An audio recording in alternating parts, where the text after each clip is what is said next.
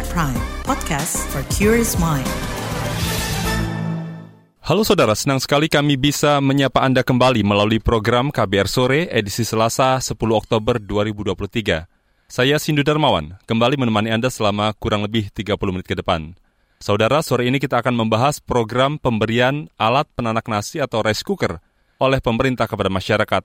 Pemerintah berdalih program ini untuk meningkatkan akses energi bersih yang terjangkau, andal, dan berkelanjutan. Lantas, tepatkah program tersebut dan akankah sesuai sasaran serta tujuan? Selengkapnya kita bahas di K B R Sore.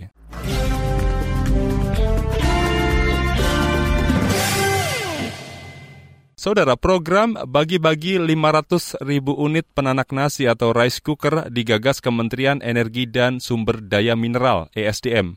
Rice cooker masuk kategori alat masak berbasis listrik atau A M L. Dasar aturan program ini adalah Peraturan Menteri E S D M tentang penyediaan alat memasak berbasis listrik bagi rumah tangga dan Keputusan E S D M tentang petunjuk teknis penyediaan A M L. E S D M berdalih bagi-bagi rice cooker untuk meningkatkan akses energi bersih yang terjangkau, andal, dan berkelanjutan. Selain itu, untuk mengurangi konsumsi L P G yang digunakan untuk memasak dan meningkatkan konsumsi listrik per kapita. Karena itu, pemerintah perlu meningkatkan penggunaan teknologi memasak yang diklaim lebih bersih.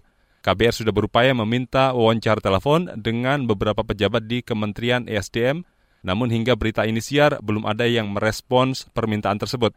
Namun melalui pesan singkat kepada K B R hari ini, Sekretaris Jenderal Kementerian E S D M Dadan Kusdiana mengatakan, program ini sudah disiapkan sejak awal tahun atau bahkan di akhir tahun lalu pada saat penyusunan A P B N dua ribu dua puluh tiga. Menurut Dadan, kunci sukses penyelenggaraan program pembagian rice cooker adalah memastikan sisi produksinya cukup. Selain itu, Kementerian S D M juga bakal mendata masyarakat yang berhak menerima dan menyiapkan proses distribusinya. Dia berharap program ini bisa berjalan lancar. Saudara, kemarin Direktur Jenderal Ketenagalistrikan Jisman P. Huta Julu mengatakan pembagian lima ratus ribu rice cooker berpotensi meningkatkan konsumsi listrik sekitar seratus empat puluh gigawatt per hours atau setara dengan kapasitas pembangkitan dua puluh megawatt. Ia mengeklaim program bagi-bagi rice cooker juga bakal menghemat L P G sekitar dua puluh sembilan juta kilogram atau setara sembilan koma tujuh juta tabung tiga kilogram atau gas melon. Jisman juga mengeklaim program ini akan menurunkan biaya memasak pelanggan dibanding menggunakan L P G. Program ini juga dapat mengurangi subsidi impor L P G tiga kilogram yang digunakan untuk memasak dan bagi P L N bisa meningkatkan penjualan listrik. Mengutip antara Menteri S D M Arifin Tasrif hari ini mengatakan proses penyaluran alat penanak nasi kepada masyarakat akan dilakukan per paket atau tahapan dan akan diselesaikan pada tahun ini. Meski begitu, dia tidak memerinci siapa saja yang berhak menerima alat masak listrik tersebut. Namun ia mengeklaim program ini dapat membantu mengurangi emisi. Sementara itu, saat berpidato pada acara Hari Ulang Tahun Pertambangan dan Energi ke tujuh puluh delapan pada awal bulan ini, Arifin sempat menyinggung soal upaya pemanfaatan energi bersih di seluruh sektor, mulai dari industri, transportasi, hingga rumah tangga. Kebijakan sektor S D M saat ini diarahkan pada transisi energi yang berkelanjutan dan keadilan untuk mendukung pertumbuhan ekonomi serta mendorong pengembangan industri.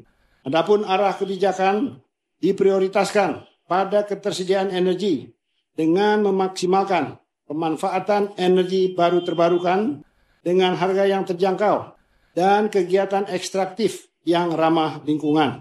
Implementasi kebijakan sektor S D M bergerak secara dinamis dan harus mengimbangi perkembangan dunia yang begitu pesat, pengembangan energi terbarukan hingga penerapan kendaraan listrik menjadi tantangan yang harus diselesaikan termasuk pengembangan mineral kritis, baik dari sisi eksplorasi maupun teknologi pengolahannya dalam mendukung era transisi energi dari energi fosil menjadi energi terbarukan. Itu tadi Menteri E S D M Arifin Tasrif. Saudara, pembagian rice cooker kepada masyarakat juga direspons Deputi Bidang Perekonomian Kantor Staf Kepresidenan K S P, Edi Priyono. Ia mendukung kebijakan itu dan hal tersebut wewenang penuh kementerian terkait. Pemerintahan sama, itu kan kebijakan dari sana. Jadi kita dari pemerintahan ya narasinya kurang lebih sama. Ya, intinya kita serahkan E S D M aja untuk memberikan penjelasan itu. Itu. Saudara, Kementerian E S D M menargetkan rumah tangga penerima rice cooker adalah pelanggan P L N berdaya empat ratus lima puluh sampai dengan seribu tiga ratus volt ampere atau V A yang berdomisili di daerah tersedia listrik dua puluh empat jam menyala. Selain itu, rumah tangga tersebut juga belum memiliki rice cooker. Rice cooker yang dibagikan juga harus buatan dalam negeri yang dibuktikan dengan sertifikat tingkat komponen dalam negeri atau T K D N, masuk standar nasional Indonesia, dan memiliki label hemat energi. Sementara itu spesifikasinya yakni berfungsi minimal memasak nasi, menghangatkan dan mengukus dengan kapasitas satu koma delapan sampai dengan dua koma dua liter. Kementerian S D M memastikan program ini merupakan hibah dari pemerintah. Karena itu, rice cooker ini akan dilabeli stiker yang bertuliskan hibah Kementerian S D M dan tidak untuk diperjualbelikan. Saat ini, pelaksanaan program masih tahap pendataan calon penerima rice cooker berdasarkan usulan dari kepala desa atau pejabat setingkat. Setelah mendapat data, Ditjen Ketenagalistrikan S D M akan memverifikasi dengan melibatkan P L N dan untuk selanjutnya dilakukan pengadaan serta pendistribusian kepada masyarakat. K B R sudah berusaha mengonfirmasi rincian anggaran pembagian lima ratus ribu rice cooker tersebut kepada Kementerian Keuangan. Namun juru bicara Kementerian Keuangan Justinus Prastowo menolak saat dimintai wawancara K B R hari ini. Ia mengarahkan K B R untuk langsung mengkonfirmasi ke Kementerian E S D M. Mengutip detik dot com, Kementerian Keuangan telah menyiapkan anggaran sekitar tiga ratus empat puluhan miliar rupiah untuk program bagi-bagi rice cooker. Anggaran itu berasal dari daftar isian pelaksanaan anggaran atau D I P A Kementerian E S D M. Saudara, sejumlah langkah dilakukan pemerintah untuk mengatasi kelebihan pasokan listrik yang dimiliki P L N, namun beberapa kali akhirnya batal karena kerasnya sorotan publik. Apa saja sejumlah langkah pemerintah mengatasi surplus pasokan listrik? Selengkapnya akan dibahas seusai jeda. Tetaplah di K B R Sore.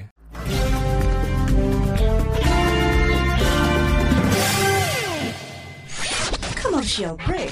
Commercial break.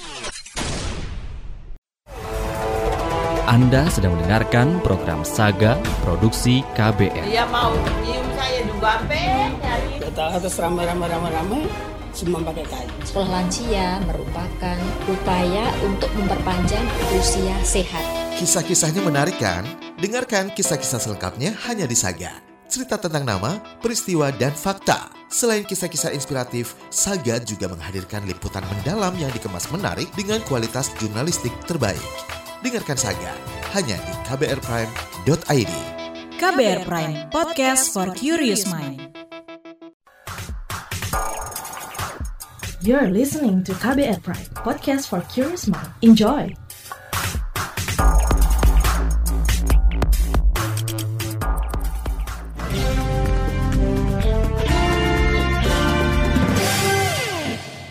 Saudara, pemerintah melakukan sejumlah langkah untuk mengatasi kelebihan pasokan listrik yang dimiliki P T P L N. Sejumlah rencana akhirnya dibatalkan karena kerasnya sorotan publik. Berikut sejumlah langkah pemerintah mengatasi surplus pasokan listrik. Laporan disusun Agus Lukman. Sejak pandemi covid sembilan belas melanda dunia pada dua ribu dua puluh, konsumsi listrik di Indonesia berkurang cukup drastis. Konsumsi listrik berkurang seiring terjadinya pelemahan ekonomi. Setelah pandemi dinyatakan berakhir, permintaan kebutuhan listrik kembali meningkat. Meski begitu, P L N masih mengalami kelebihan pasokan listrik.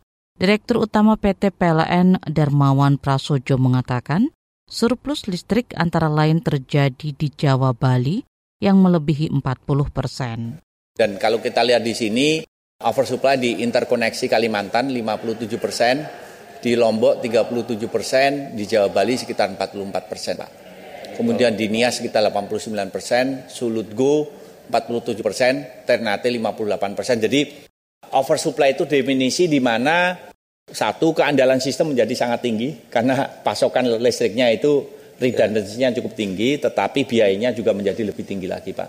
Nah, kondisi ideal itu antara dua puluh lima persen, dua puluh empat persen sampai ke tiga puluh lima persen, Pak. Hmm. Jadi kalau di dalam kondisi ini tentu saja ada beberapa sistem yang masih menghadapi oversupply. Guna mengatasi oversupply listrik, P L N kini bekerja keras mendorong peningkatan konsumsi listrik di masyarakat. Di antaranya, memberi diskon bagi masyarakat yang ingin menambah daya listrik, mendorong pemanfaatan listrik lebih luas di sektor pertanian untuk menggantikan mesin berbahan bakar fosil, hingga ke sektor perikanan dan gaya hidup seperti kendaraan bertenaga listrik. Direktur P T P L N Darmawan Prasojo menyebut, upaya mereka sebagai extraordinary effort atau usaha luar biasa. Pada tahun lalu sejumlah upaya juga dilakukan untuk mengatasi surplus listrik yang diperkirakan mencapai enam gigawatt, diantaranya dengan rencana konversi gas L P G tiga kilogram ke kompor listrik induksi. Ditargetkan ada tiga ratus ribu kompor listrik yang akan dibagikan ke keluarga miskin. Menteri Energi dan Sumber Daya Mineral Arifin Tasrif bahkan sudah menerapkan uji coba kompor listrik di tiga kota, yakni Denpasar, Solo, dan Sumatera. Program ini diharapkan mampu menarik minat masyarakat untuk meningkatkan konsumsi listrik dan mengurangi beban P L N yang terikat kontrak pembelian listrik dari produsen listrik swasta. Ya, kan itu satu program untuk meningkatkan demand. Mm-hmm. Ya, kalau demand naik, kan otomatis serapannya juga naik. Mm-hmm. Ya, nah, jadi ya, sekarang kan uji coba kompor listrik, sekarang juga motor listrik, mikro, ya, supaya bisa apa? Supaya bisa masuk nanti tinggal ini aja, tinggal respons daripada pasar. Mm-hmm. Ya, kalau ini pasarnya responnya bagus, otomatis demandnya juga naik. Belakangan rencana konversi gas L P G ke kompor listrik ini batal. Setelah menuai banyak kritik, pemerintah juga dikabarkan menghapus golongan listrik berdaya empat ratus lima puluh volt ampere. Rencana ini bahkan mendapat persetujuan dari Badan Anggaran D P R. Lagi-lagi, rencana ini dibatalkan. Presiden Joko Widodo membantah soal wacana perubahan listrik dari empat ratus lima puluh volt ampere ke sembilan ratus volt ampere. Tidak ada, tidak ada penghapusan untuk yang empat ratus lima puluh. Tidak ada juga perubahan dari empat ratus lima puluh ke sembilan ratus. Tidak ada, enggak. Enggak pernah, enggak pernah kita berbicara mengenai enggak ada. Subsidi. Enggak ada. Beban subsidi. Ya, saya sampaikan tidak ada. Subsidinya untuk yang empat ratus lima puluh tetap dan tidak ada penghapusan empat ratus lima puluh, tidak ada perubahan dari empat ratus lima puluh ke sembilan ratus, enggak ada. Jangan sampai nanti yang di bawah resah gara-gara statement. Sementara itu, anggota Komisi Bidang Energi di D P R, Diah Roro Esti, mempertanyakan kemungkinan ekspor listrik ke negara tetangga. Apalagi Indonesia melalui Menteri E S D M sudah menaikkan perjanjian jual beli listrik dengan Singapura pada September lalu. Ekspor ke Singapura, ini kan sempat dibahas beberapa kali dan menurut saya ini sebetulnya bisa menjadi jalan keluar juga ya, di mana apa namanya potensi demand di negara-negara tetangga kita mungkin bukan hanya Singapura, mungkin kita bisa bahkan ekspor ke Kuala Lumpur, uh, ke Malaysia atau negara-negara lainnya. Di sisi lain, Direktur Eksekutif Energy Watch, Mamit Setiawan mendorong agar pemerintah terus meningkatkan permintaan listrik khususnya di sektor industri. Misalnya, kawasan industri atau kawasan ekonomi khusus wajib mengambil listrik dari P L N sehingga konsumsi listrik bisa ditingkatkan. Demikian laporan khas K B R. Saya Fitri Anggreni. Itu tadi laporan khas K B R mengenai sejumlah upaya pemerintah mengatasi surplus pasokan listrik. Kita kembali ke topik utama. Saudara, kebijakan program bagi-bagi rice cooker mendapatkan sorotan dari sebagian kalangan wakil rakyat di parlemen. Seperti apa sorotan dan apa saja penilaian mereka? Selengkapnya seusai jeda, tetaplah di K B R Sore.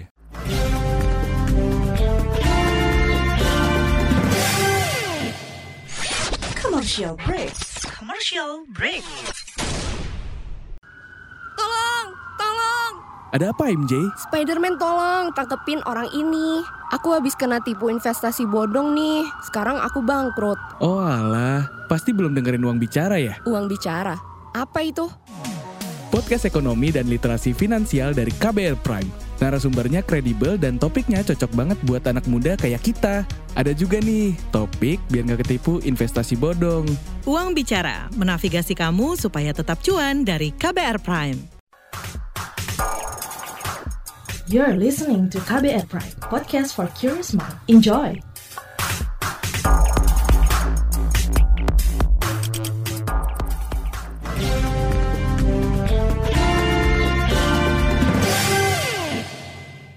Kita lanjutkan lagi K B R Sore.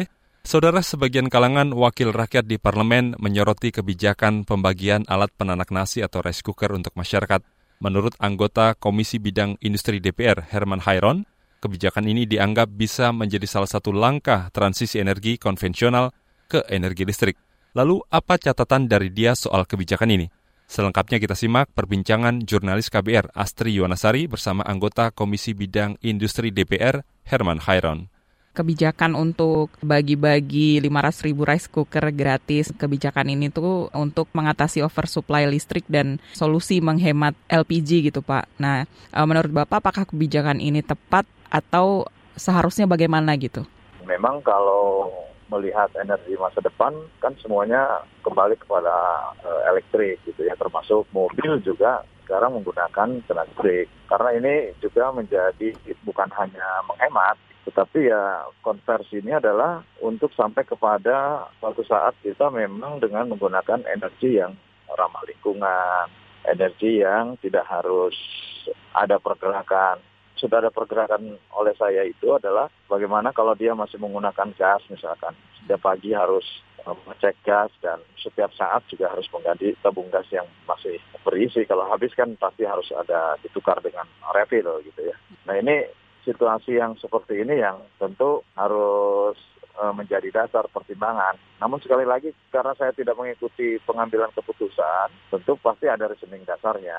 Namun bagi kami bahwa ada urgensi yang penting adalah bagaimana transisi dari penggunaan energi konvensional kepada energi listrik. Ini kan terjadi apa oversupply listrik di P L N, kemudian untuk penghematan L P G tadi gitu. Nah ini kira-kira bagaimana gitu, apa yang harus dilakukan gitu uh, untuk mengatasi hal ini gitu Pak? Sebetulnya kan ada R P U T L ya yang yang merencanakan bagaimana kebutuhan tingkat rata-rata kenaikan suplai listrik dan tentu demand-nya harus berapa kemudian dipersiapkan gitu. Hmm. Ini yang harus semestinya dihitung secara cermat gitu oleh oleh Kementerian S D M. Berapa sih sebetulnya kebutuhan rata-rata listrik saat ini dan ke depan gitu. Nah kalau Kalau kemudian perhitungannya meleset seperti ini kan P L N yang kemudian menjadi terbebani. Kalau menurut Bapak gitu ya, apakah dengan pengadaan alat masak berbasis listrik ini untuk masyarakat gitu bisa menambah demand dari listrik itu sendiri gitu Pak? Ya sebetulnya tidak terlalu besar ya kalau besarannya dengan apa yang dilakukan oleh Kementerian S D M.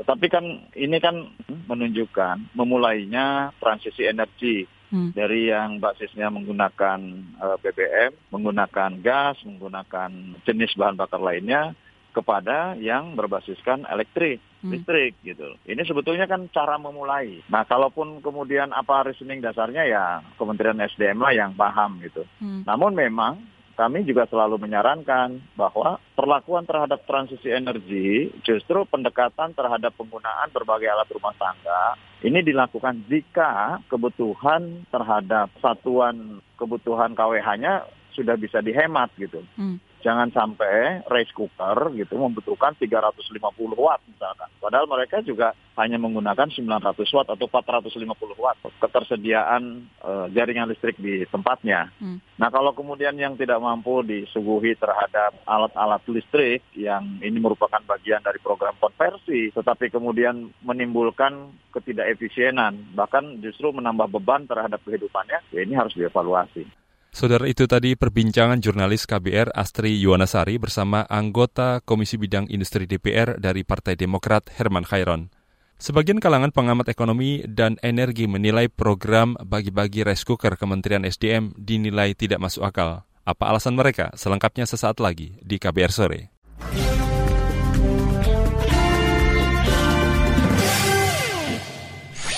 Commercial break. Commercial break. Permisi, Mas. Iya, Mbak. Numpang nanya. Mau nanya apa? Tahu K B R Pagi nggak? Udah pasti tahu dong. Karena aku sekeluarga udah lama langganan K B R Pagi. Banyak informasi. Mulai dari berita sosial, budaya, politik, hukum, berita nasional maupun daerah. Berita terkini sampai berita viral. Semua ada di K B R Pagi. Pokoknya kurang lengkap aja rasanya kalau sehari nggak dengerin K B R Pagi. Di k b r prime dot i d. Cari aja K B R Pagi. Loh? Kok Mas hafal banget? Jangan-jangan Mas hostnya ya? Hayo ngaku. Kamu Don Brady kan? Eh, eh, eh, eh, eh, kabur. K B R Prime, podcast for curious mind. You're listening to K B R Prime, podcast for curious mind. Enjoy.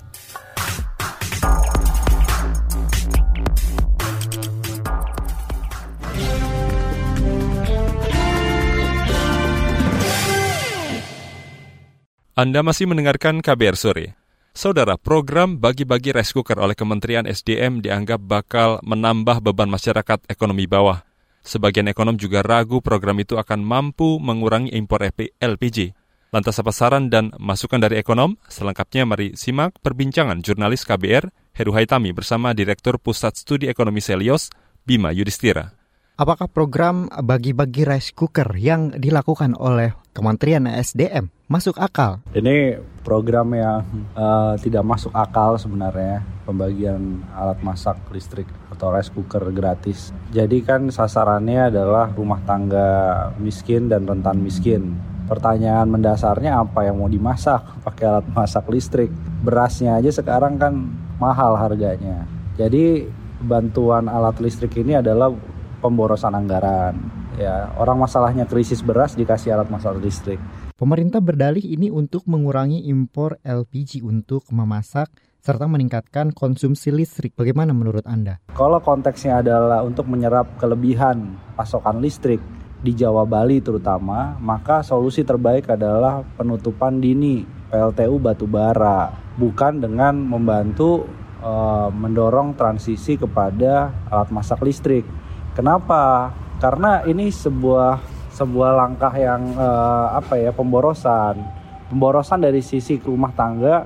Mereka kan sebenarnya masyarakat miskin misalkan terbiasa memasak menggunakan L P G tiga kilogram. Terus ketika didorong untuk pindah ke rice cooker, timbul pertanyaan. Pertanyaannya adalah alat masak yang sebelumnya ada berarti sebagian untuk memasak nasi misalnya itu tidak terpakai karena ada rice cooker. Kedua, bagaimana servis, ya, ketersediaan spare part dari rice cooker. Berarti kan rumah tangga miskin harus menyiapkan uang lebih. Artinya program ini tidak relevan dengan persoalan-persoalan pemerintah di sektor energi. Ini sama sekali tidak menyelesaikan masalah apapun sebenarnya. Soal masalah transisi energi juga nggak dapat. Gitu, justru menambah beban pengeluaran baru bagi rumah tangga miskin meskipun awalnya diberikan secara cuma-cuma. Nah, jadi dari udah lama nih konyol sih sebenarnya kebijakan ini. Terus ada lagi kebijakannya terkait misalnya untuk menghemat L P G tiga kilogram. Ya kalau dari awal L P G tiga kilogram memang untuk masyarakat miskin, masyarakat tidak mampu. Sekarang kalau yang menggunakan adalah masyarakat miskin uh, ininya kompor listrik atau alat masak listrik ya, rice cooker, apa bedanya? Yang harusnya dilakukan pengetatan sasaran subsidi L P G ini kan menengah ke atas. Restoran yang masih pakai L P G tiga kilogram, itu yang harusnya kemudian dilakukan punishment ataupun sanksi karena dia udah melanggar ketentuan pengguna subsidi L P G tiga kilogram. Tapi logikanya saya nggak dapat gitu, karena orang miskin yang akan dikasih dikasih alat masak listrik gitu ya, A M L, itu mereka selama ini memang berhak menggunakan L P G tiga kilogram gitu. Saudara, itu tadi perbincangan jurnalis K B R Heru Haitami bersama Direktur Pusat Studi Ekonomi Selios, Bima Yudistira. Sementara itu, pengamat ekonomi energi dari Universitas Gajah Mada, Fahmy Radhi, menilai program bagi-bagi rice cooker tidak menjawab persoalan kelebihan suplai listrik. Nah, itu solusinya lain gitu ya. Tidak harus dengan membagi rice cooker gratis. Kalau oversupply itu kan kapasitasnya besar gitu ya. Selama COVID itu juga oversupply-nya cukup-cukup besar. Maka yang bisa mengatasi oversupply itu ya menambah jumlah pelanggan dari industri. Dan saya kira ini ada peluang karena pemerintah kan akan menutup beberapa pembangkit milik industri. Nah, di situ P R N bisa masuk gitu ya. menawarkan untuk menggantikan dari pembangkit industri tadi. Nah, itu bisa menaikkan atau mengatasi oversupply-nya dari P L N. Tapi kalau dibagi rice cooker itu kan kapasitasnya kecil sekali, nggak nggak masuk akal gitu. Nah, kemudian yang kedua untuk menggantikan L P G tiga kilo, ini juga nggak sederhana dengan membagi rice cooker. Dulu saya berharap ide Pertamina itu akan mengembangkan gasifikasi, jadi mengubah batu bara itu menjadi suatu gas yang itu bisa ditabungkan yang kemudian nantinya mengganti L P G tiga kilo. Nah, itu sangat sangat cepat gitu ya. Kapasitasnya besar juga di situ. Hanya kemudian uh, belum sampai produksi dihentikan karena kerjasama dengan perusahaan Amerika. Perusahaan Amerika itu tiba-tiba meninggalkan Pertamina tadi karena dihitung nggak untung atau seperti apa gitu. Itu saya kira Pertamina bisa mencari partner yang lain yang punya teknologi tadi yang nantinya bisa menggantikan L P G tiga kilo.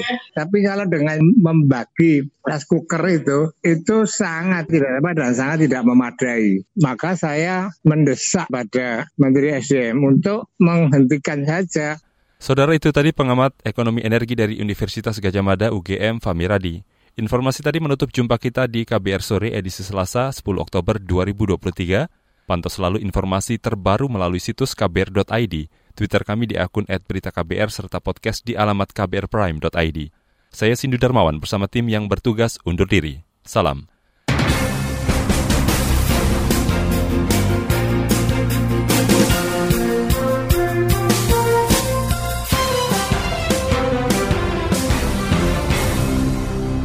K B R Prime, cara asik mendengar berita. K B R Prime, podcast for curious mind.